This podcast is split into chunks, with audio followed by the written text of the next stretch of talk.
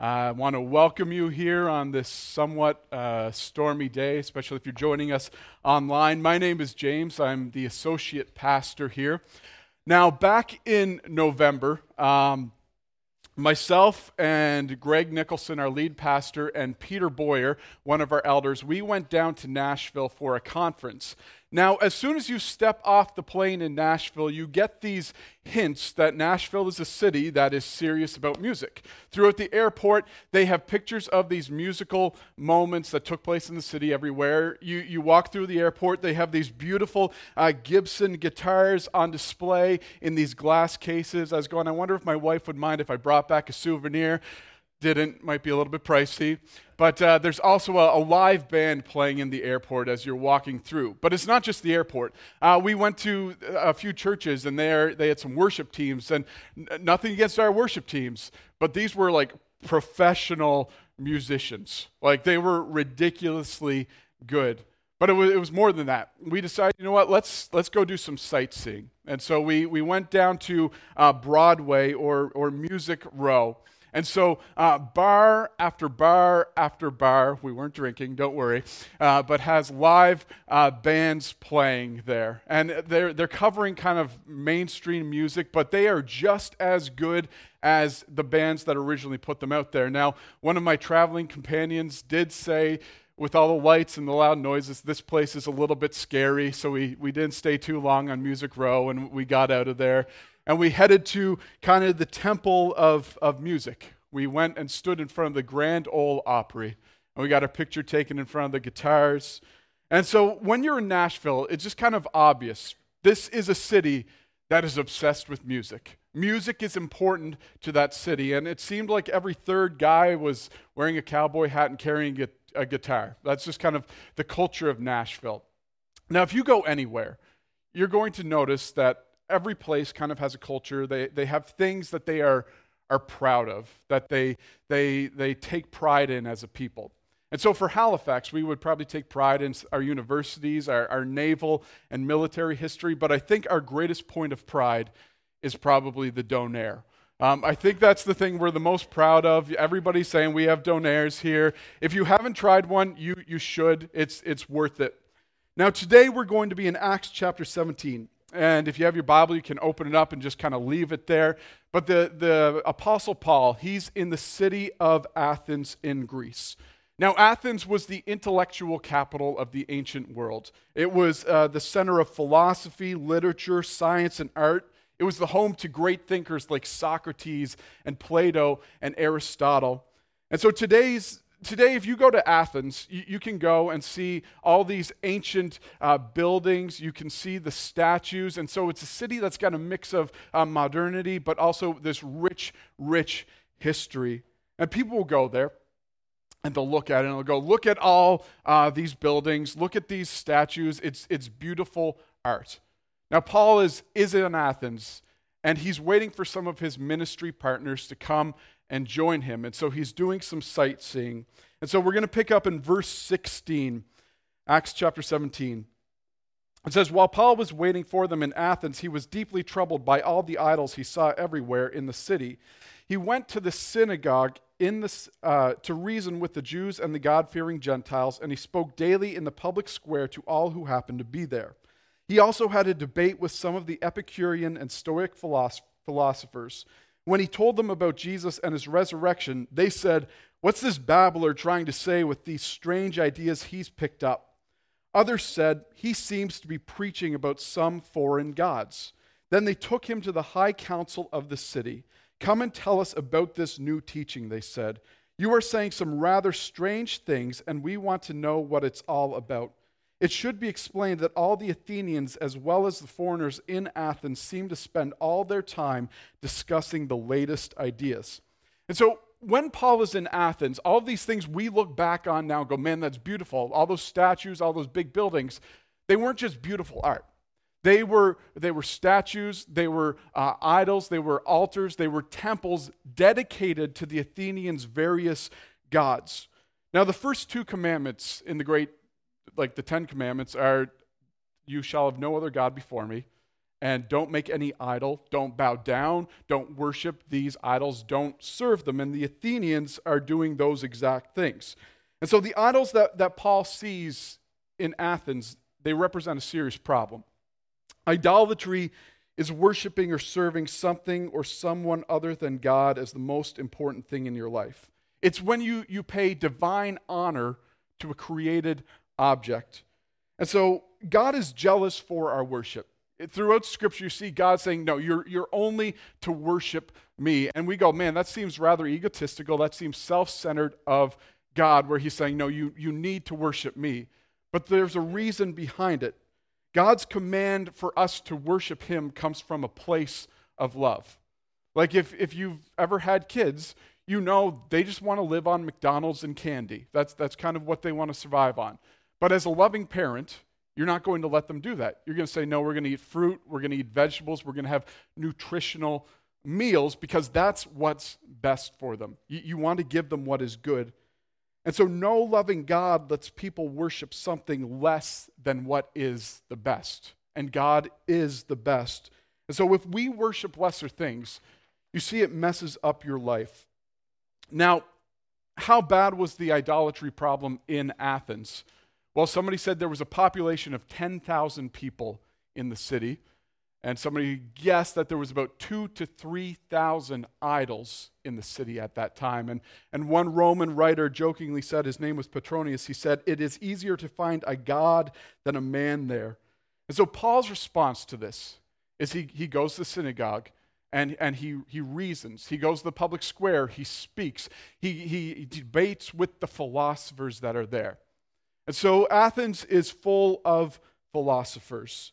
Um, these are people who are trying to answer the big questions of life. These questions that relate to origins, reality, meaning, knowledge, morality, and humanity. Essentially, uh, philosophy tries to answer the question like, why is the world, why are things the way they are? And they were trying to answer questions that we still ask today. And so Paul attracts the attention of two groups the Epicureans and the Stoics. And the Epicureans kind of sound like a group of people who are going to invite you over to their house for a tasting party and then they're going to try and get you to buy their kitchen food or their utensils and all that. That's, that's a different group altogether. Um, these Epicureans, they follow the teachings of a man named Epicurus. And Epicureans believed that matter was eternal. What could be touched, what was physical, just has always existed and it will always exist. And so they, they therefore denied that the world was created by a God. Epicureans didn't deny the existence of gods, but they considered them to be uninvolved in the activities of men. They saw history as just kind of being totally random. They saw life without meaning, and after death, there was nothing. And so, what this philosophy counseled people to do was just kind of pursue pleasure. Live your life however you want, because you know what? In the end, it, it doesn't matter. Um, life is meaningless. Gods don't care about you. Only what is physical is real. Beyond this life, what you do doesn't really matter. And so this eventually morphed into that philosophy eat, drink, and be merry, for tomorrow we die. Now, the Stoics, they're a bit different. The Stoics also believe in many gods, and they say Zeus was supreme. They believe that the world was created by Zeus, however, all things were, were governed by the fates even the gods were subject to these fates. Zeus himself was, was subject to the fates. And so fate was in control, and anything that happened was just fixed to happen. And so you couldn't change it. And so Stoics, they, they counseled people to courageously um, accept and face whatever your fate is. Essentially, uh, your life is what it is. It can't change. Even the gods can't come and rescue you from your situation. So put on a brave face and just accept your lot in life. Play your part. Now, verse 21, it, it tells us that all the Athenians and even the people come to the city, all they tend to do is spend their time discussing the latest ideas. And this kind of makes sense. Because when your philosophy tells you, you know what, your life is meaningless, there is no hope you kind of go, okay, I hope there's something better out there. You're going to listen and look for a better philosophy to maybe live your life by. And so these, these groups, They don't exist anymore, but their ideas still do. They just go by different labels. And so, if you look at a lot of philosophies, worldviews, kind of ways of living that are out there in the world, you're going to see that a lot of them eventually land you in this place where life is meaningless. There's nothing beyond here, there's no hope for your situation. Now, hearing Paul preach in the marketplace, the people are intrigued. And some people say, well, Paul doesn't know what he's talking about.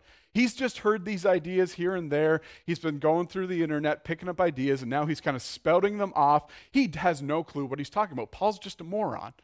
There's others, though, who go, he's talking about two gods we haven't really heard about this God and Jesus. And, and what if these are gods that we should worship? What if these are gods that we need to add to the list of the gods that we, we serve and sacrifice to? And so, either way, the people want to hear more, and they invite Paul to the Areopagus to speak at the high council.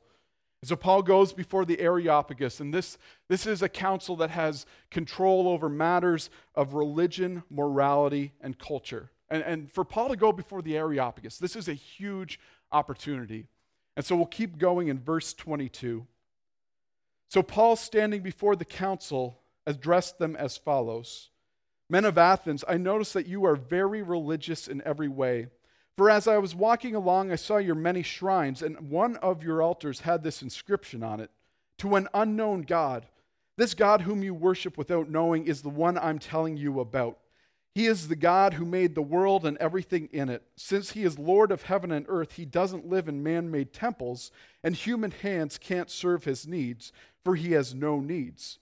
He himself gives life and breath to everything, and he satisfies every need. From one man, he created all the nations throughout the whole earth. He decided beforehand when they should rise and fall, and he determined their boundaries.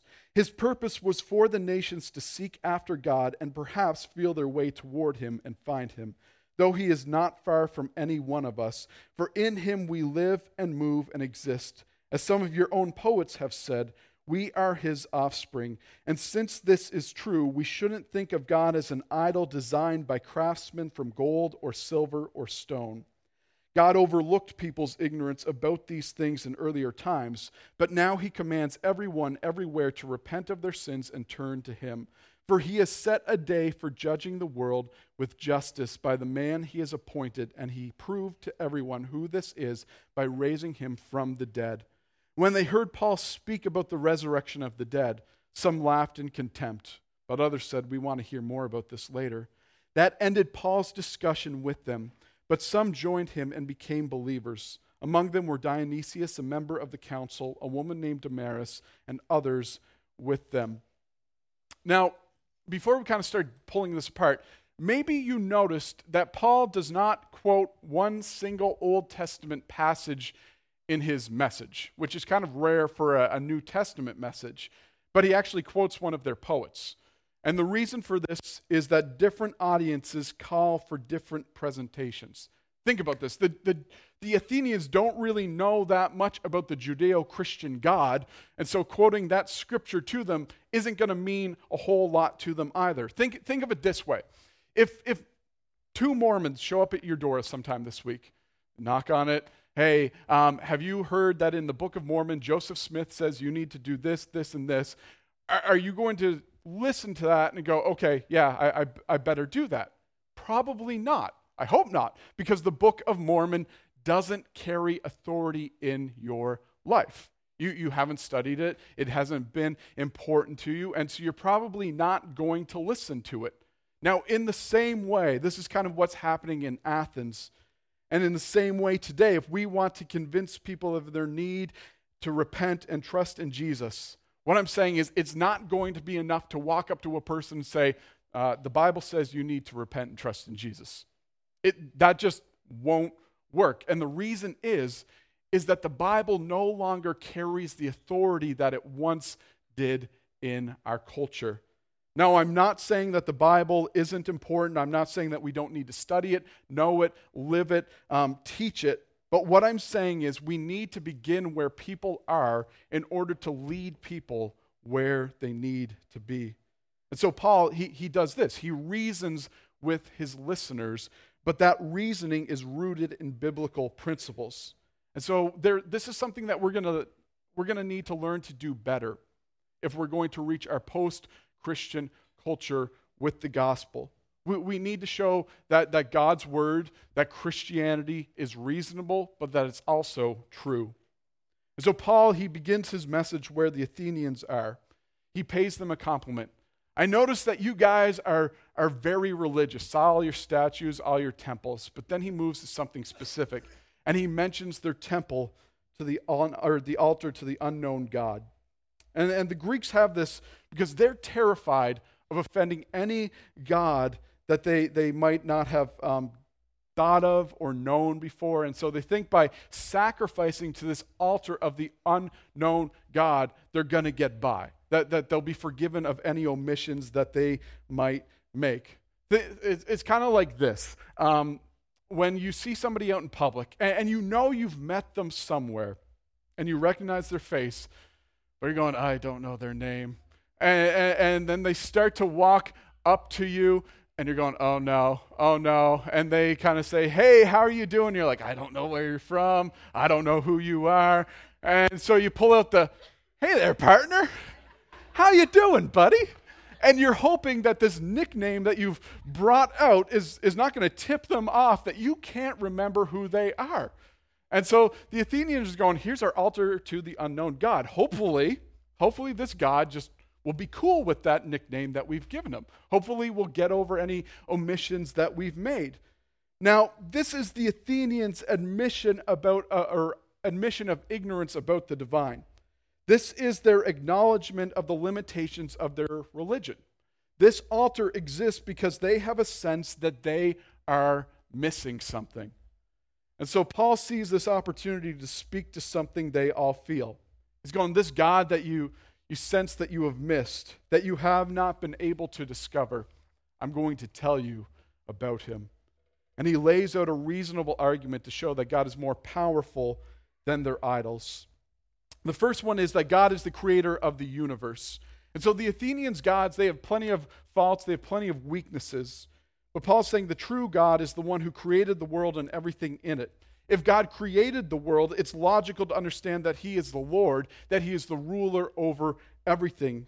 It also means that there is a purpose to creation, that is not just random. There's a reason for it, that our lives aren't meaningless. Second one is God is therefore greater than the world and thus not is not dependent on us or anything in all creation. So, if God created the world, you can't confine that God to man made temples. If God is the source of human life, it doesn't make sense that God would be dependent on humans for his support. God doesn't need things that we can give him like sacrifices. And so the Greek um, religion, it emphasized what the, the things that the worshipers had to do for the gods.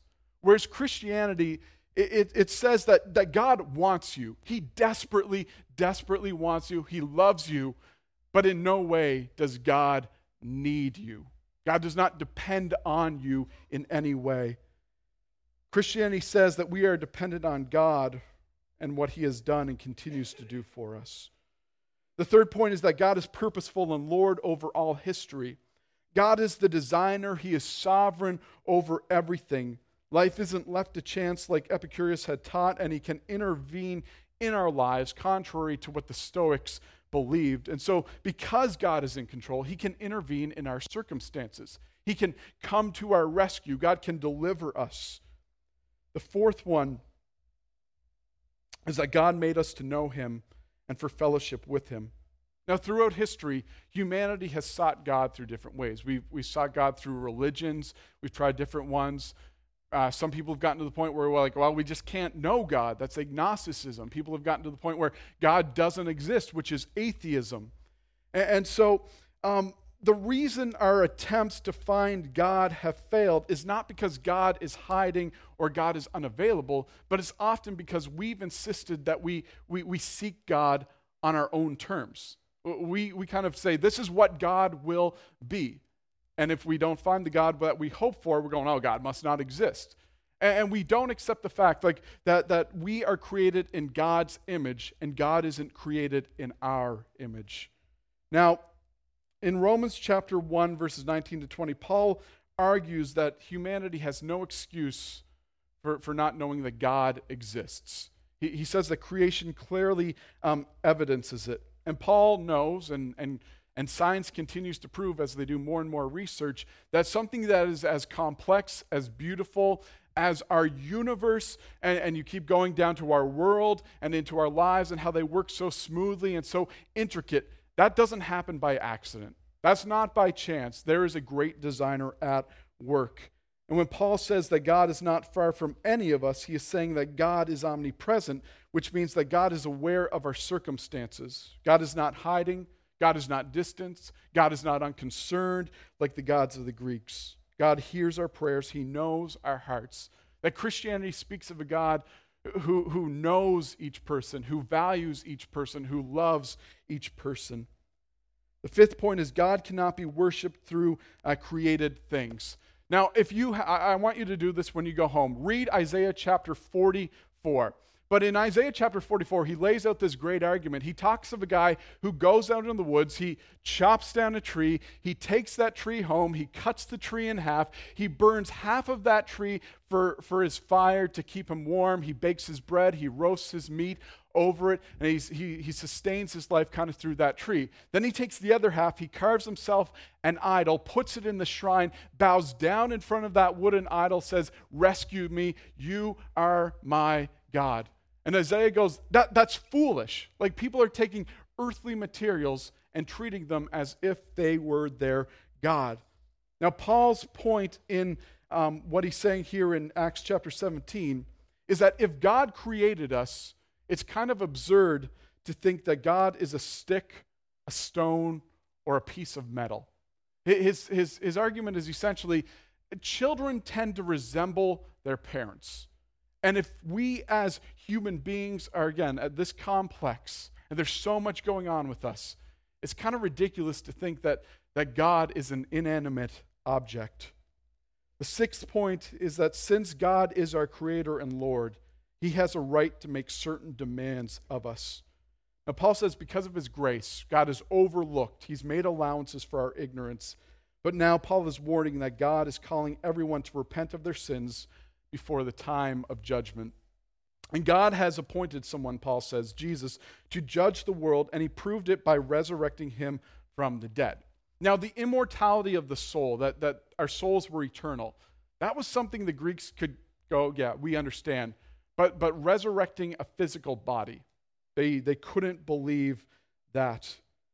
And what we see is that the resurrection of Jesus is at the center of God's plan for history, but it's also the basis of our hope.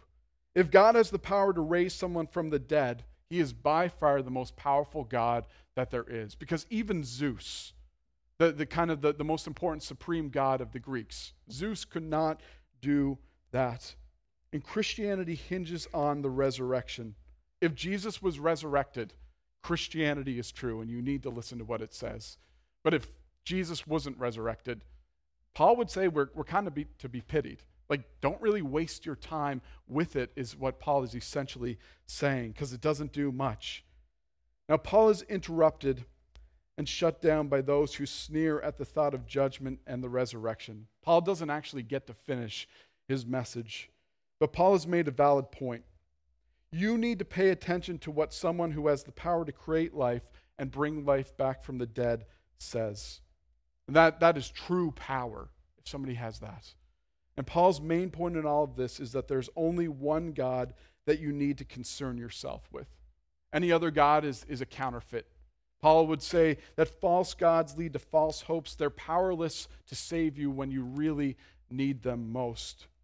Now, when we speak about idolatry, most of us are going to go, okay, idolatry is not a problem for me. I don't have a shrine in my house. I don't have an object of wood or metal or um, rock that I bow down to and say, Rescue me and save me. But idolatry isn't something of the past. Like God created us to worship. Worship is, is in our nature. Now, God created us to worship Him, but if we're not worshiping Him, there's, there's definitely something that you are worshiping. There's always going to be something in your life that is most important to you, that is of greatest value. And idols are those things that we treat as if they were our God, that those things that are the most important thing in our lives. It could be our career, it could be our children, it could be our finances, it could be um, pride, a dream, it could be anything, really. An idol can be anything. And the reality is that most of us, we do practice idolatry, it's just on a more sophisticated level. And so here are some questions that may help us identify what our idol might be. What do you tend to daydream about? What do you spend the bulk of your free time doing? What philosophy do you subscribe to? What, what thinkers influence the way that you think? What do your bank statements or credit cards uh, bills tell you about where your income goes? Here's a good one. What are you willing to go into debt for? And if people were to tour your life, they could see your text messages, your, uh, your web history, if they could just see what's in your house, what would they say is most important to you? And the reality is, we've all put something in God's place at some point. And it's not hard for many of us to skip time in God's word, in prayer, in worship, or something, or to do something that we think is more fun or more important. We, we have no trouble taking the credit card and laying it down for something we want. But when it comes to, uh, to tithing, to giving to God regularly, we go, well, that's a little financially foolish. I don't know if I should do that. We have no time or no trouble finding um, energy and time for a hobby or a side hustle. But when it comes to serving God's church, we find it hard to do the same. And we all wrestle with idols at some point. But here's the question we need to ask How does my idol measure up to the big questions and challenges that I will face in this life? And so run your idol through this test. Is it created? Is it dependent on me sacrificing and serving it in some way to sustain it? Does my idol care about me? Can it care about me? What meaning does it bring to life? What hope can it offer? What power does it have? Can that idol come to my rescue? Is it worth devoting my life to? And counterfeit gods will destroy your life given enough time because they are powerless to save. They'll show their weakness when you need them the most. Now, I believe that Paul was about to present the gospel before he was interrupted. He was about to bring the good news about what God has done for each person in his world. That God created the world and he intended us to have relationship with him, but sin entered the world and along with it death and decay. But God loved us too much to allow us to stay in that. And so God intervened. God came to our rescue. He sent his son into the world to pay for our sin, to pay the debt because of our idolatry. And Jesus died on the cross and he went into the grave, but God resurrected him from the dead. And now those who trust in Jesus as the Lord and Savior have nothing to fear when that day of judgment comes, but you can face it with hope because God has intervened in our situation. Our sin has been paid for. There's hope beyond this life. Now, there were three responses to Paul's message that day some rejected it, some procrastinated, and some accepted it. And when it comes to the gospel, we have those three options before us. We can reject it, but if we reject it, we're rejecting the only God who has the power to save. And we will, we will face that coming judgment on our own. Um, no other idol or God can come to rescue us. Or you can accept it. You can, you can make Jesus your Lord and Savior. You can invite him into your life. You can talk to myself or Greg or another leader about what that means, what the next steps are. But the one I think that, that we, we tend to do the most in our culture is this we say, I need more time. Just give me a bit more time to think about this, and I'll have an answer. And it's okay to take time to think and process the gospel, at some, but at some point you need to make a decision. Because if you procrastinate on that decision forever, your indecision ultimately becomes your decision. You reject what God has done for you. And I believe that Christianity alone answers those big questions of a life in, in a way that no other God or religion or philosophy can. And Paul's point is true. There is no other God that you need to concern yourself with. No other God is worthy of your devotion, of your wor- worship, of your life. Let's pray.